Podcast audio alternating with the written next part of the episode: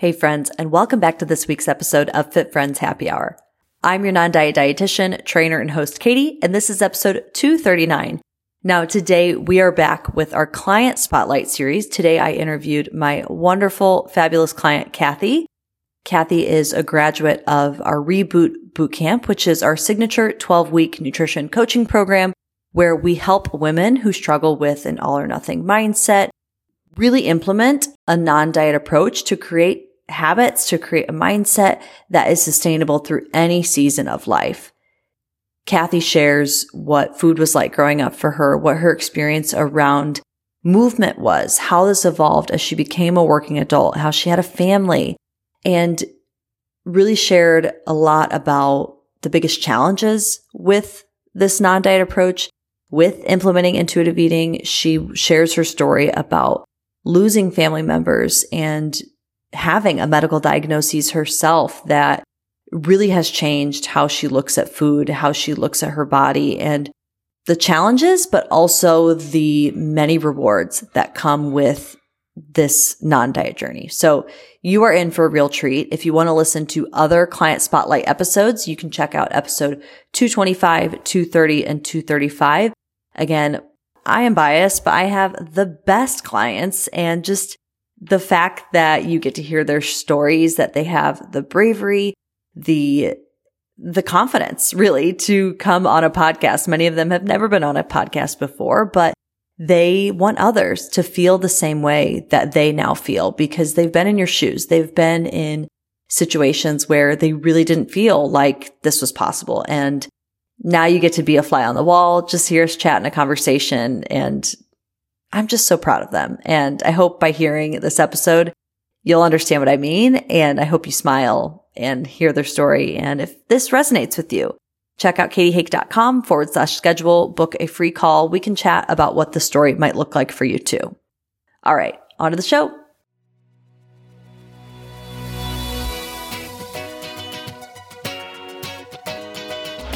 Welcome to Fit Friends Happy Hour a podcast about all things nutrition, fitness, and life in your 20s and 30s, all from a non diet lens. I'm your host, Katie Hake, and I'm a registered dietitian nutritionist and certified personal trainer. Join me here every week as I talk with interesting people and experts from all walks of life about their relationship with food and their bodies. I'll also share my experience working with clients in my private practice to help women find food freedom and body confidence. I'm on a mission to help you stop quantifying and start living. Learn to stop measuring your success by the scale and find your fears. Kathy, welcome to Fit Friends Happy Hour. So happy to see you Hi. as always. I'm happy to be here. We are going to dive into your story a little bit today. So why don't you just start by sharing with us, you know, who you are, what you do, kind of all the different hats that you wear. Well, first and foremost, I guess I'm a wife and a mom, and now I'm a Grammy. I have three grown children, um, a couple of son in laws, and as of this last April, a um, grandson who's a delight. They're a lot of my focus, but I consider it my day job. I design buildings for a living. I started like sketching plans and things when I was about 11. And um, that's kind of the creativity is my passion in that. That's kind of the thing that kind of gives me energy is the creativity in that.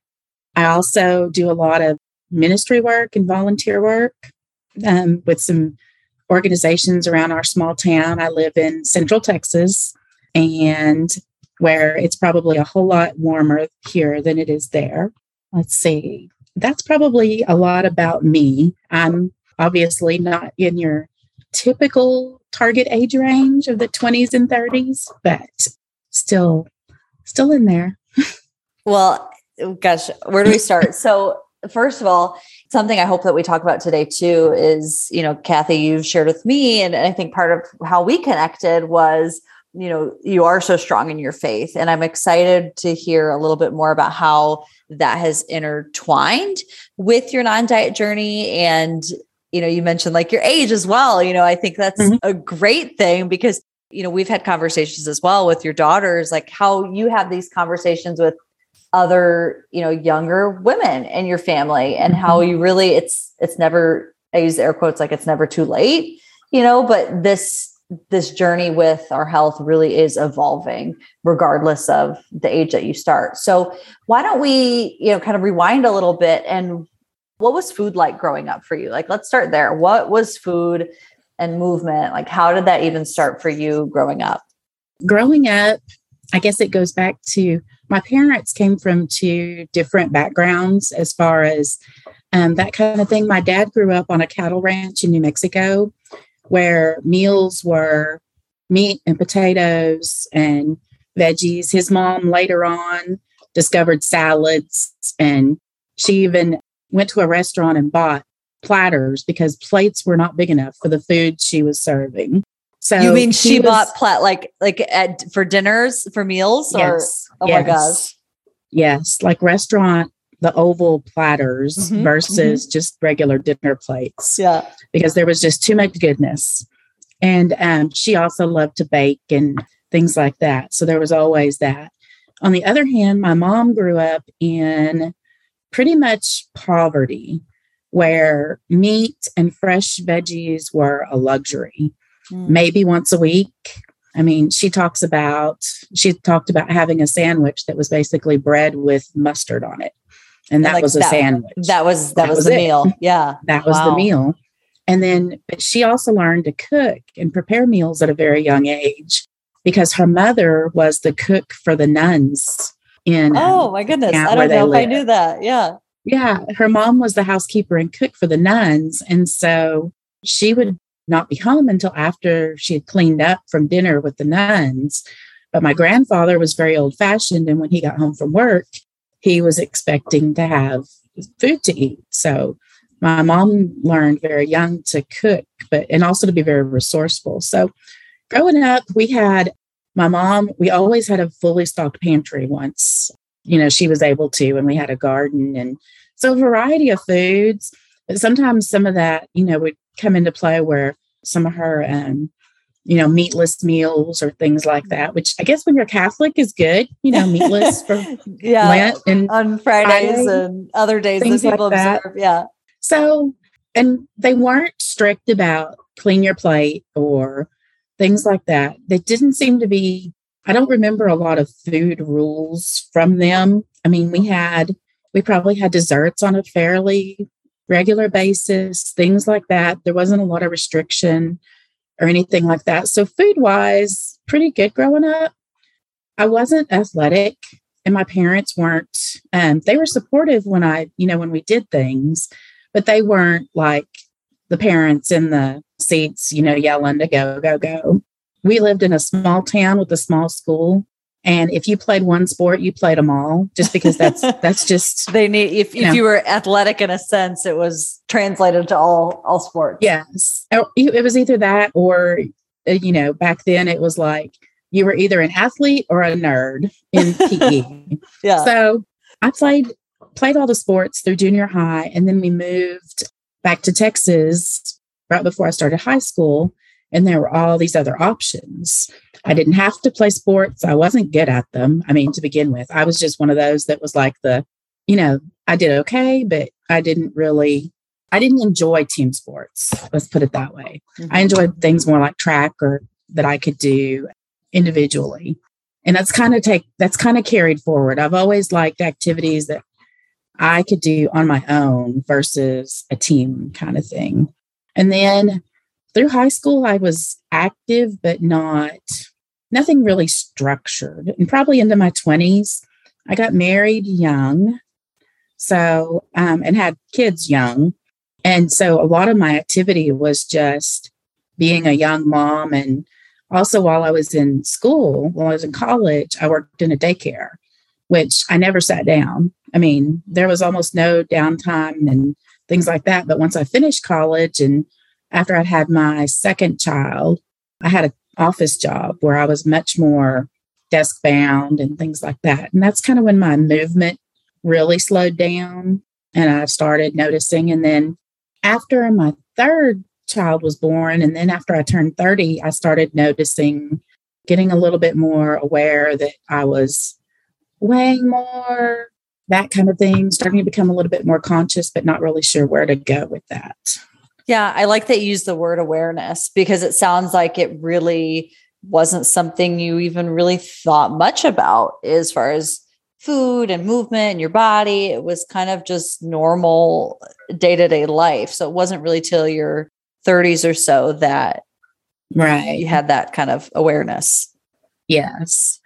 Kind of like I probably need to be doing something about, you know, being more active now that I'm not, it's just not natural.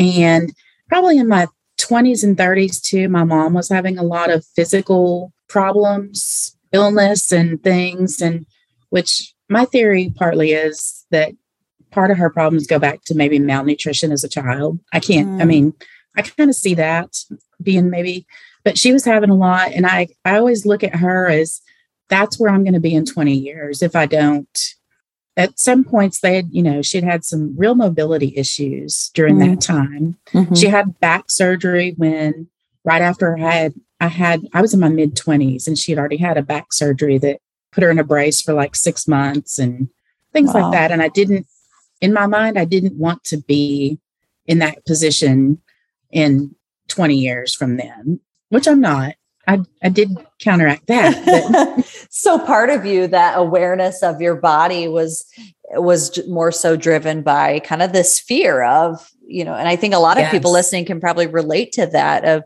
you know, we have a family member, someone close to us who we realize is in poor health condition and isn't able to do the things that maybe we've taken for granted that really does kind of put the fear in us of wait i see how they got there. How how can i prevent this? So so what did that you know journey look like for you then kind of in your next few years? When i started that i started down the path i think that so many women do of i need to exercise i need to diet i need to do something. And so i tried a bunch of the different the usual ones. I think i did weight watchers three different times. I did curves i did I was looking back through my Amazon order list earlier when I was preparing for this and saw like through the years, you know, different things I bought. I read a lot. That's my thing usually. If there's a if there's an issue or a problem, I'm going to read about it 1st mm-hmm. So I went back and like the Mayo Clinic diet, I had bought that. We talked about faith. I looked for a lot of resources. And those, I think the resources that I did there, I mean, to back up a little bit. I tried a lot of the like curves or things to try and get me to move. None of them videos at home. I would do those, but it was never something that it was something I could do for a while. But then when I'd hit a hurdle, if I couldn't do it all the way, it was that I didn't do it. Mm-hmm. If I hit a hurdle, something would make me stop, and it was mm-hmm. harder to get back. Kind of all all or nothing. Like once you yes. hit a hurdle, it was like, it took a while to get started again. Yes. And a lot yeah. of times getting started again just felt harder after, you know, getting out of it. I'm mm-hmm. not, it was kind of a, I guess, a strange thing, but maybe not, maybe something that a lot of people experience, mm-hmm. you know, that especially with the all or nothing is like, well, I've worked this hard and then I had to be got off routine and that kind of thing. I tried to keep a routine, but if it ever got messed up, a lot of it was just well. And then, oh, and my my mother in law was the diet queen. Like as long as I've known her, which I've known her in my entire life, but as long as I've known her as a older, you know, like a teenager and adult, yeah, as as a mother in law slash future yes. mother in law when you yes decided you were going to marry your husband, yeah. Yes. Um, she's always been on a diet of one kind or another. And so they were always, you know, this background of, you know, the diet talk or the, or she was doing this, but she was, she was never like completely compliant. She would be like gung ho, gung ho. And then, oh, well, this is a cheat day or this is a, you know, things like that. So how did, how did that influence you, you know, as you were going through it? Was it, was it a bonding thing? Was it again, just kind of this, awareness or how did it influence you kind of looking back? I wouldn't call it a bonding thing, because even at that time, I was kind of seeing that a lot of the things she was doing weren't sustainable.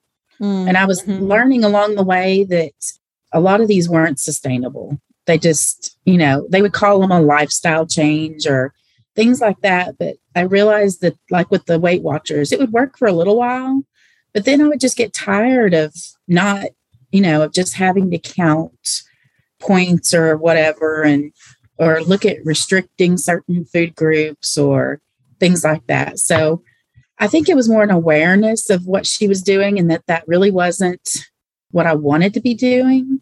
Mm-hmm. I tried to find ways to maybe, I was trying to find, I guess, the magic bean or whatever, the magic pill. The thing, the, the, that was the right thing. Me, yeah. Was, yeah, the right thing. And so, and I, and then I started looking at it from, you know, faith perspective, things like that. Um, yeah. What did you find? What did you find? Because I've had this conversation with, with other clients as well, who, you know, also their faith is, is a strong part of them. And it makes so, so much sense to me, kind of from like that consumer perspective of, well, wow, like I use my faith to guide me in so many other areas. Maybe it can be helpful. So, what did you learn? What was available, like the books that you found? What what was your experience like with those?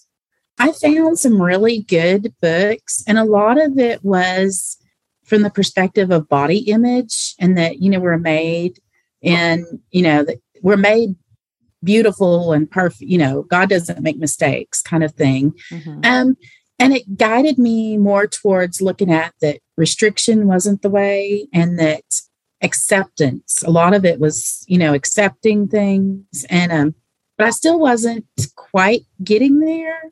I mean i found emily stimpson chapman was a great author. I've got i have some of her books and follow her on social media still. And some of them came from a point from the opposite where they had gone through eating disorders like mm. they had done the whole being very underweight. And mm-hmm. I didn't relate to that as much. Yeah. You know, from my point of view, I had never, I had never been underweight. so some of some of the advice or stories didn't really resonate with you. Yes. Yeah. I read some other books. I call one by Nina Planck called Real Food. That really spoke to me about eating, you know, that you can eat real food and be healthy. Mm-hmm she's one of those, you know, all organic, all grass fed beef kind of people with that. That was her thing. Um, one of Emily Stimpson Chapman's, um, one of the favorite quotes from her book is that low fat cheese is an abomination. Amen like to that. yes. Like it doesn't even melt. yeah. Yeah. What what did you what was your experience with, you know, like you talk about like um, acceptance you know what about this whole like our body as a temple and did you notice any diet culture in any of those types of books i think not so much diet culture but i think there was for me it was kind of like guilt mm. that i hmm. hadn't taken care of or yeah. especially as i got a little bit older looking back and like why didn't i appreciate the body that i had at say 18 or 25 and take care of that body mm-hmm. and just let it become the body I was in at 35 and 40. Mm-hmm. So it, you know, some of that was a little bit guilt inducing. Mm-hmm. A lot of it was positive. Looking at, you know, things like that. Most of the the diety things, I also looked at it from science. Mm-hmm. I read some um it's a why we eat more than we think or whatever is um I think is a Brian why I forget his last name. It starts with a W and it's kind of Polish or something. So uh-huh. it's but all these experiments they did on you know perception and how you what you think you're eating and what you're really eating and you know they mm-hmm. did a mm-hmm. lot of that kind of stuff and i found that really interesting too mm-hmm. like the whole thing about using a smaller plate to trick your eyes so i got smaller plates and I think your your journey is a little unique in that you really were kind of researching. It was almost like yes. you you were really doing a lot of research and trying to really trying to understand. It sounds mm-hmm. like less of this fix, but really just trying to understand. So what is it that led you to intuitive eating? Because before we met, right, you had already mm-hmm. read the book. You're like, I know what it is. So how yes. did you stumble upon or even hear about intuitive eating? Um, I think it was just part of the evolution of where I was getting to with my research and things. In about what that early 2016, I had gotten to the point where I really didn't look like what I was seeing in pictures. I could look at myself in the mirror in the morning and be okay, but if I we did family pictures and the end of 2015 and I just really wasn't happy with that. And I worked with a coach who helped me with fitness and everything because I was getting ready for my oldest daughter's wedding at that time. Mm-hmm. And so I did, you know, pretty good, lost weight, kind of the thing. But then again, I realized what we were doing wasn't going to be really sustainable. I had that goal in mind and things like that. So I kept looking and then um, from sustainable from what standpoint? I guess like with the restrictions and, you know, counting, you know, trying to keep everything straight in my head about how many, you know, like macros and things like that. Or she broke it. She had a really good ways, like so many bites of, you know, mm-hmm. carbs or something, but it was still kind of a having to keep track and monitor yeah. really less and, uh, diety, uh, but still some sort of constraints around it. Yeah. Yes. Oh, and then I came across a book in um, about 2017. And I was also, I had also started doing Pilates um, a couple times a week. And I found a book called Ditch the Diets. I had heard the author, she's from Austin, which is just down the road, on a radio show or something. I don't remember. And so I got the book and read it. And I thought, this makes a lot of sense. You know, mm. the dieting is not going to work. And so from there, I got, I got the book, the first version, I think, of the intuitive eating book in about 2018 and read it and worked through it. And a lot of it resonated and kind of stuck, especially about, you know, throwing out the restriction, things like that, but just didn't get that deep into it. It was kind of all surface level. Mm-hmm. I understood, but I wasn't applying it all consistently. Yeah. How does it apply to me? Yes. Mm-hmm. And then so that went on for a couple years. And then uh, probably around that same time, my dad started having memory issues. And it, you know, apparent that it was dementia and ultimately Alzheimer's. And he had diabetes also and things like that. And so I was diagnosed with diabetes in May 2020. And that really felt like, I guess, a low point that I had I had gone down that road I didn't want to go down. I had, you know, things like that. Even though my doctor told me it was probably 50% at least hereditary, both my parents have diabetes. So I bought all the books about diabetes and mm-hmm. diet. And I also, at that started then, started looking at nutrition on the dementia and Alzheimer's way. So trying to learn as much as I could there. And then just really started wondering, well, how am I supposed to make all this fit? Yeah, like there's a lot, a lot that you wanted to accomplish, and like, but also, I, like I always say, once you learn about intuitive eating or not dieting, like you can't unlearn it, right? And so you, right. just like you said, you probably read some of these books, and it's like, wait, but how do I implement this without going on a diet? Exactly. And my younger daughter had become a, um, she graduated and gotten her master's in kinesiology and was doing personal training. And I was, I think it, yeah, it was that year. So in 2020, we started, she started, I would get up at, and work out with her at 5 a.m. via Skype. I love that. Yeah. So I did that a couple times a week. And that was, you know, that was good for me. I was feeling pretty good with that. But then with the whole, you know, the diabetes and um, I also I have fibromyalgia, which um, often makes my body just ache. I mean, if I'm having a flare up, getting out of bed is about the hardest physical activity I want to do that day. And having my daughter be my trainer was really helpful because I could tell her and she could tailor our workouts. You know, it could be really so, you know slow mo stretching versus you know weights or cardio, thing like that. Yeah. Can you share with, with listeners, you know, how, like, with especially with your fibromyalgia, how often you get those flare ups and kind of share a little bit about how you've been navigating that? Flare ups are probably, for me, it's maybe once a month. It just depends on a lot of it can be related to like stress or like an extreme change in weather. That can Which bring it We've had a lot of. Yes. and I know you've had a lot of too. Yes, we have.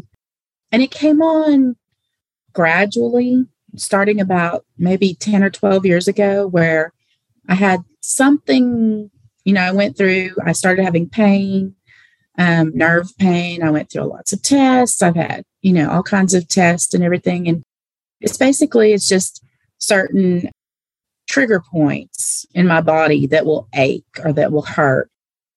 They have also what it's called fibro fog, where you just feel kind of out of it, not out of it really, but I think the pain just is so forefront in your brain that there's not a lot of space for Yeah. Hard to focus stuff. on, hard to focus on other Yes. things when you Yes. did- right? Like we touch, this is an extreme example, but maybe for somebody listening, they're trying to, maybe they've never heard of fibromyalgia, they don't know anybody. It's like your finger touches a hot stove, right? Like you think about that pain. I mean, that's a dramatic example, but I'd imagine is it that similar? Like you feel it. So it's hard to just Yes. block it out of your head. Right. And certain movements or certain, like for me, it's a lot of it's in my shoulders and my arms. And for what I do for work is all with arms and shoulders, designing on a computer, things like that. Or it also can cause sleep disruptions. And for me, a lot of that might be one of my trigger points is like the inside of my knees. And I sleep on my side, usually with my knees together. So Mhm. if that hurts, that makes sleep and when sleep is it can it can be a vicious cycle. I had this last fall at one point I had a cycle going where I wasn't sleeping well because my fibro was flaring, which made my blood sugar go up, which made my fibro flare, which made it harder for me to sleep, which Mhm. was just in a cycle for a while there that needed medical intervention to Yeah. to really calm it down. So those kind of things. And then of course, you know, and along the way, I did the whole, okay, what can I do about foods that will help? Anytime there was something, I always kind of looked towards, okay, nutrition and movement, like fibromyalgia, what should I be doing? Kind of gathering information and data. Mhm. And how does this make me feel, or how does that make me feel? Things like that. So that's kind of where I was the summer of 2020. And then going into 2020, you know, course, you know, the whole world had shut down and everything. Going into 2021, my daughter, personal trainer, got pregnant and our workout schedules got a little bit more erratic. And pretty much she's like i am not a reliable trainer anymore no, she was not. Morning sickness and you know, things like that. And then once she had the baby, that just ended. yeah she's like i'm a little busy mom yes. She was still she was still doing some clients in the evenings, but that schedule wasn't working so much for me. Mhm. I've learned through, you know, what us working together that it doesn't have to be an hour long workout to get some movement in. I break it up now through the day much more and count. I count movement that I might not have counted before or considered, mo- you know, You give, beneficial. give yourself credit for and like celebrate Yes. that as a win versus yes. structure Things like- yeah I got a standing desk and it's it's nice because it also it's it's on a hydraulic lift. So if I'm having one of those days where standing is just too much for an entire day, I can still sit down.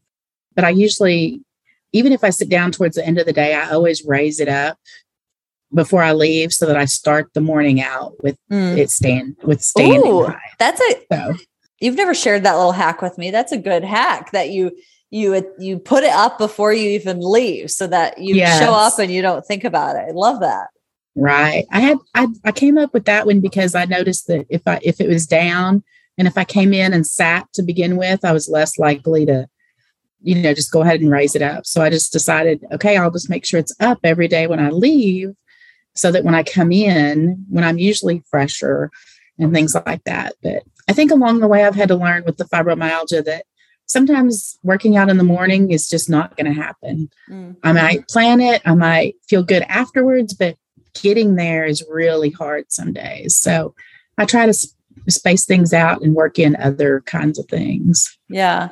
So it, we'll definitely come back to this. But so your daughter was like, I'm sorry, I'm ditching you as a client. Then how yes. did what prompted you then to reach out to work with a dietitian? It was kind of similar to what I heard um, one of your other interviews, where I had kind of gotten to the point where I have all this information okay, I need someone to tell me what to do. I have information overload. I mm-hmm. want to do the intuitive eating thing. I want my brain to be healthy and my mind to be healthy. And, you know, I need to, I need to manage my diabetes, things like that. And then 2021 started out really traumatically for me. About the middle of that January in 2021, my dad got really sick, like started a downward spiral. And a little over two weeks later, from the time I first we took him to the hospital and then he passed away. I mean, I think the official cause of death was dementia, you know, end stage mm-hmm. dementia, but he went like at Christmas, he was okay. And then, you know, mid January, a month later, he was gone.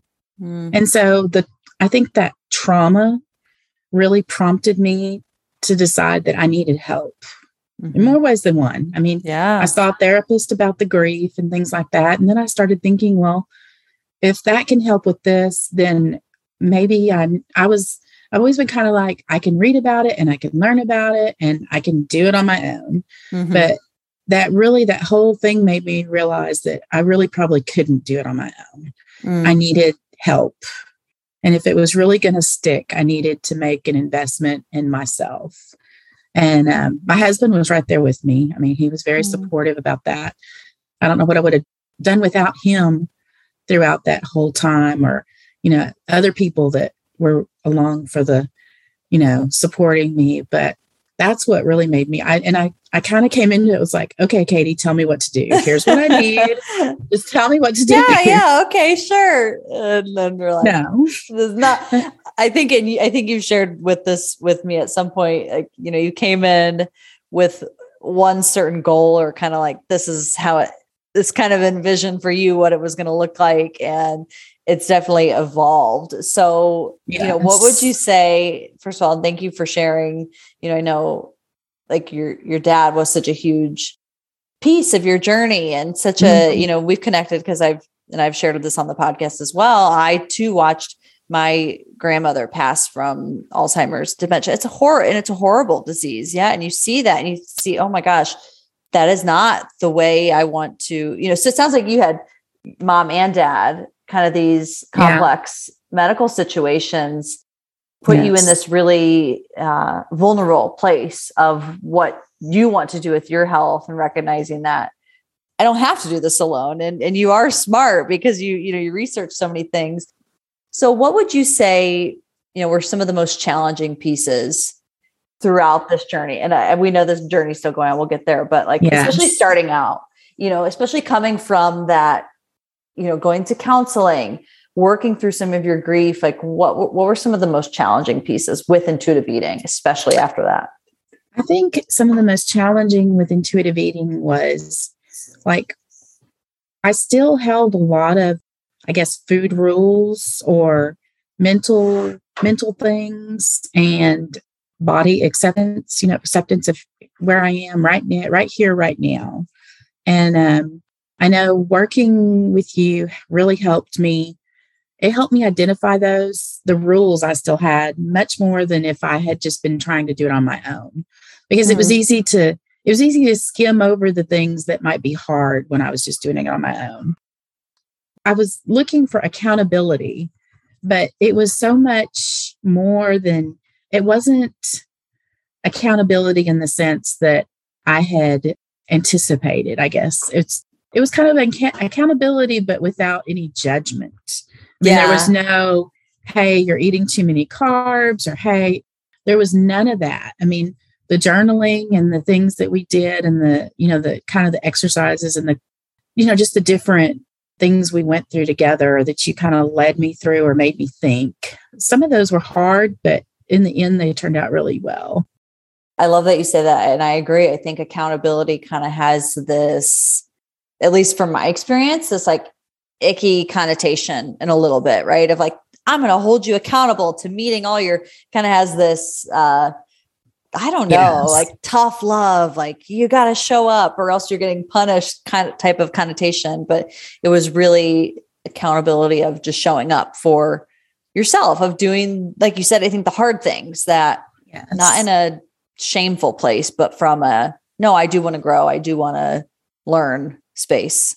Yes. And I had the, I know there was one that I think that I told you that it was really hard was just like going through like an in, a non-judgmental inventory, like of who I am right now.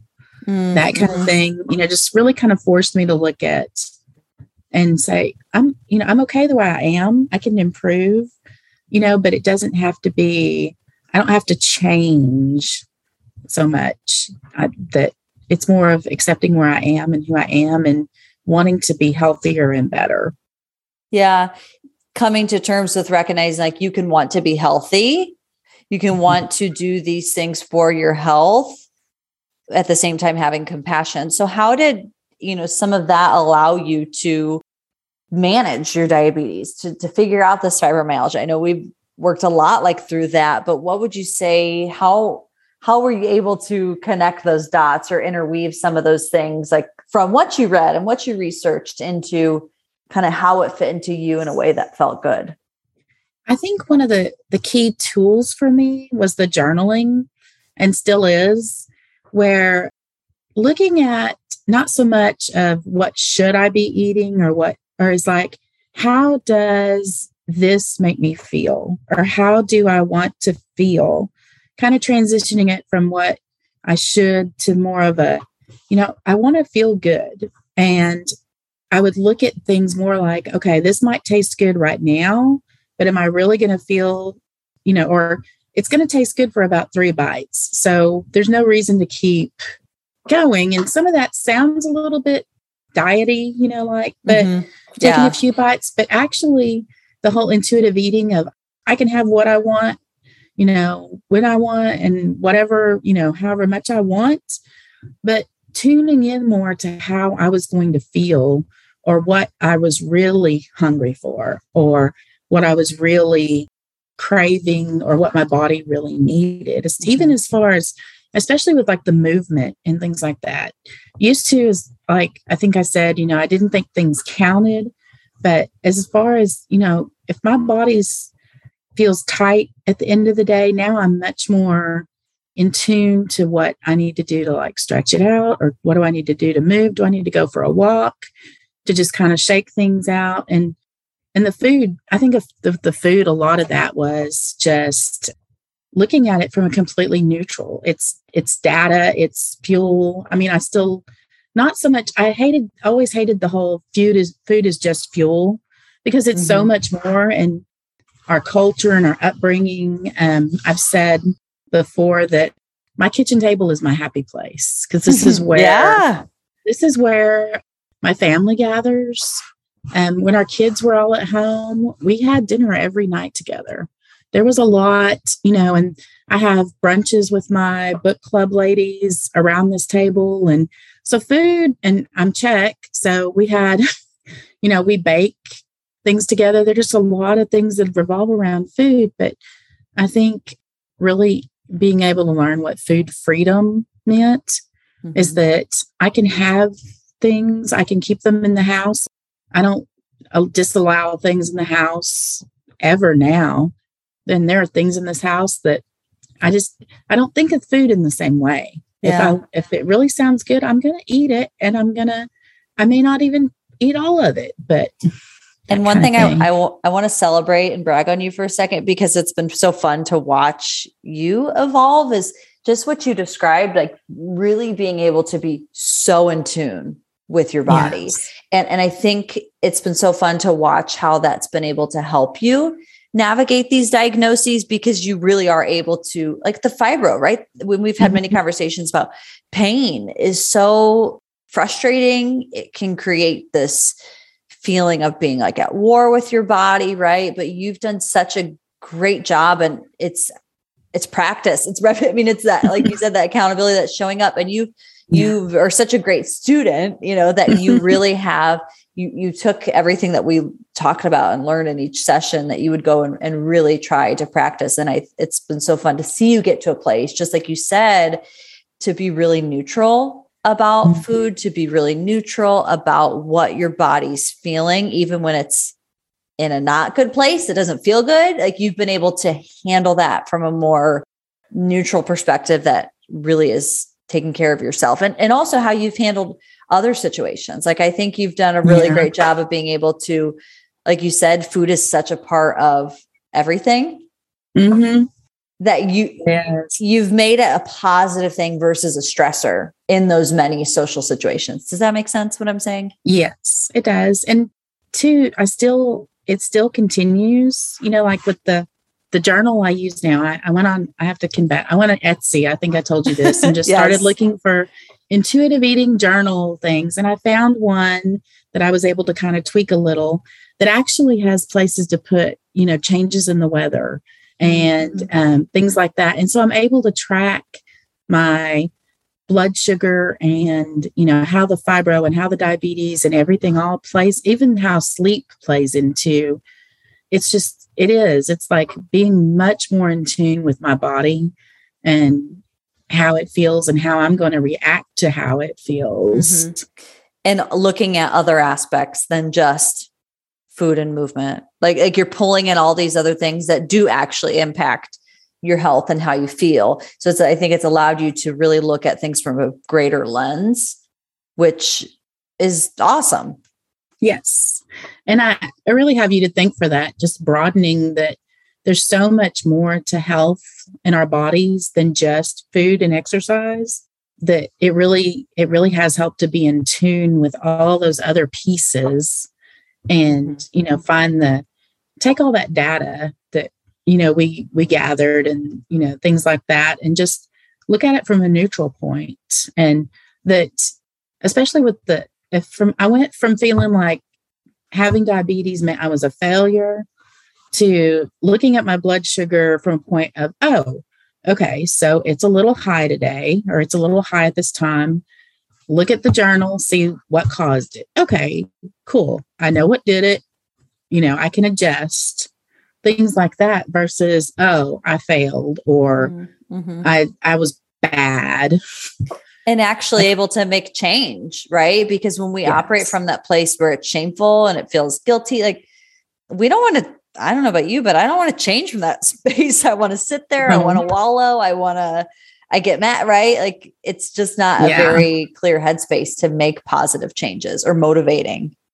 I found myself on that thing, like, I guess, preaching to other people around me when they say something about food being good or bad. Mm. I'll, I'll be the one of the first ones to say food has no moral value. I am. I am so proud. So proud. Proud coach dietitian over here. yes. Because it, it, it doesn't. I mean, you know, and that applies to a lot of things. I think the other thing that I kind of wanted to mention was something that my therapist told me that really applied too was that I said something one time about feeling like I had to do this something or whatever. And she's like, why? And I said, well, it just, she goes, that's a made up rule. And I started Yeah. looking at every, I started looking at all the food rules, so called food rules, and asking myself, is this a real rule or is this a made up rule? Who made this And up? yeah, like nobody made this up. I made this up.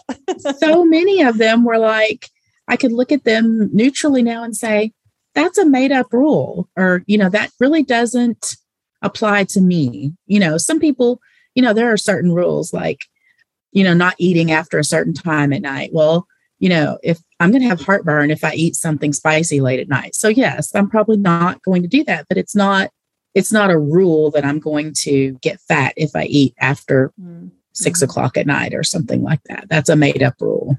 Yeah, and you're able to filter, especially all these different areas that that you've learned are important to you, right? Brain health mm-hmm. and managing your blood sugars. You've been able to learn more from the nutrition aspect and filter yes. filter what applies to me, what doesn't. Yes, I think that's a really good way to look at it. Filtering, filtering through Kathy, like a special Kathy filter. Like this is for me, this is not. Yeah. Mm-hmm.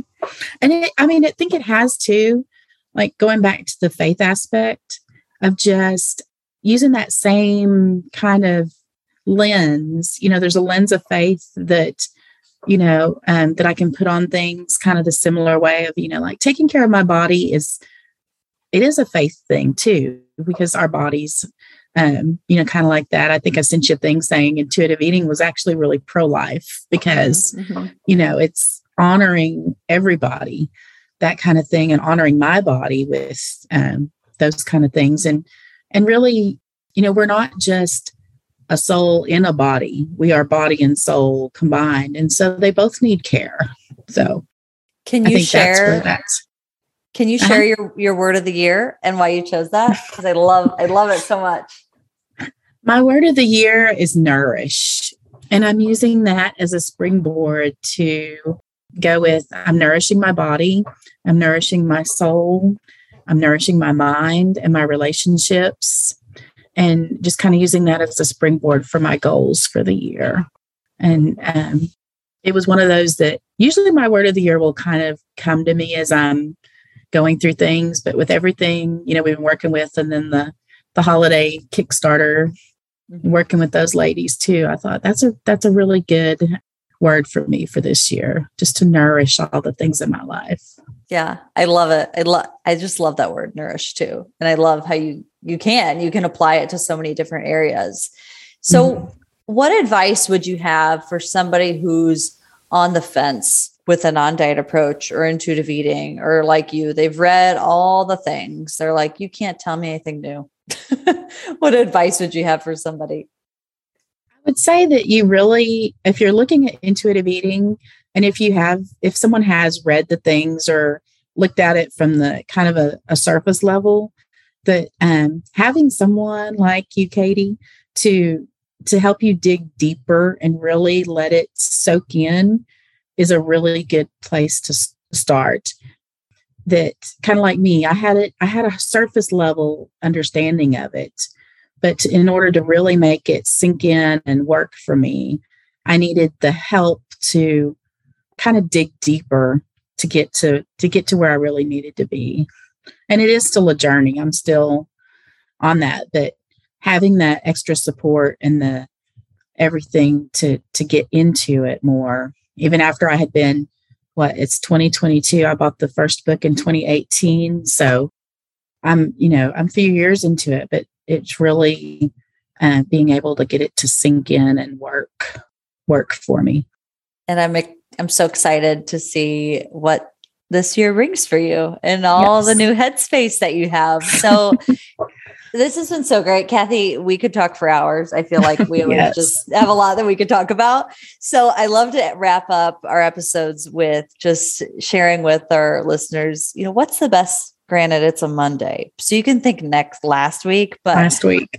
The last seven days, what is the best thing that's happened to you this week? I would have to say, because I'm a proud Grammy, FaceTiming with my grandson when he's learning he's learning to clap right now. And it's the cutest thing. Thank so God for FaceTime. I love yes. that. Oh, yes. So sweet. So Yes, that's probably being able to see him. Yes. His clap is kind of like his mom says a lot of times is like it's like he holds one hand and just hits it, hits it with the other one. He's trying, he's figuring it out. I love that. Yes, he's he's learning to clap. And so when we get to see him on see him on FaceTime this last week, mm. and just that kind of thing. And it is fun too when they start like paying attention to FaceTime, yes. right? They're like, oh, yeah. that's a person. That's, I know that yes. person. Yeah. Sometimes he gets upset when I, we just call because he can hear our voice, but then he can't Aww. see us on the phone. He'll get kind of, you know, upset that he can't see Grammy while he can hear her. Where is Grammy? Oh, I love it. Yes. I love it. Well, Kathy, thank you so much for being on the show today. We appreciate you and can't wait to talk soon. Thank you very much.